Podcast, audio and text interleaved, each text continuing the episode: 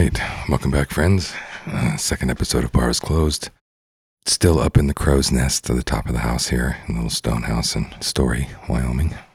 And it is still cold. I have a jacket on this time, so I'm hoping not to shiver as much. And the I found the breaker problem in the little fireplace, electric pretend fireplace that I transported from Florida as I used this ambiance, and now I'm trying to use this heat that's a little bit of the scenery. I'll share some pictures later in the process. But back up here, got my trusty dog Tahoe with me.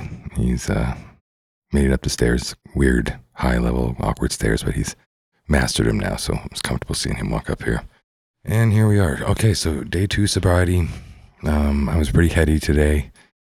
Thought a lot about, you know, well, just thought a lot. And uh, I, was, I was excited to do so because I knew that a day of committed sobriety, one of the things that came out of it was when I don't tell myself that I'm going to do something, then I don't have to be accountable to that person to do something.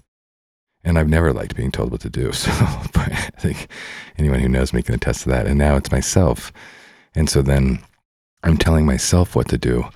And so, you know, your natural reaction is to reject to whoever's telling you what to do and have a conversation with them. And therein lies the duality. And so now I have these two personalities who are chatting with me that I'm becoming aware of in my present day, in the daytime, thinking about this. And then you can go down a rabbit hole in your head about who those two different people have been when they made the choice one way or the other. You know, who was the guy who went right and who was the guy who went left at times. And I started to have flashbacks of those characters, both good and bad and indifferent.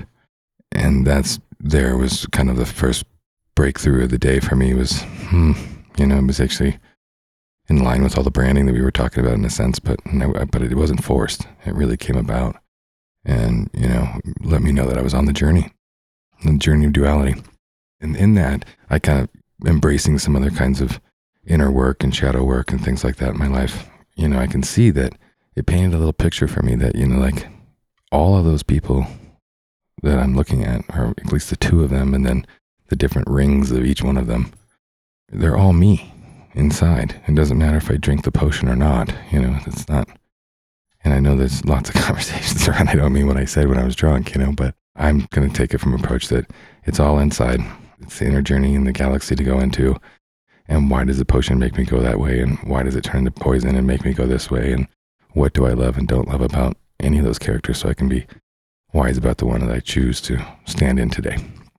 So that was kind of the first one.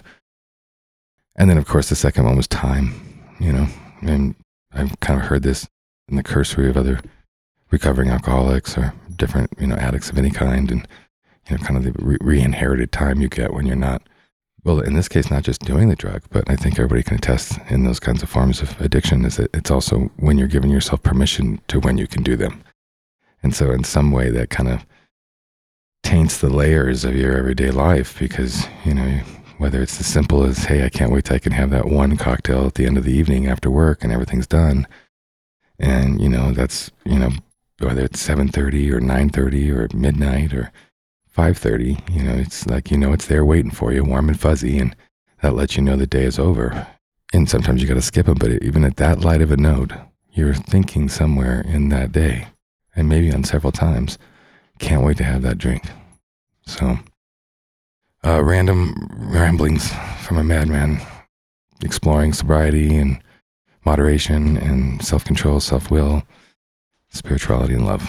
Anyway, day two, sobriety. Thanks.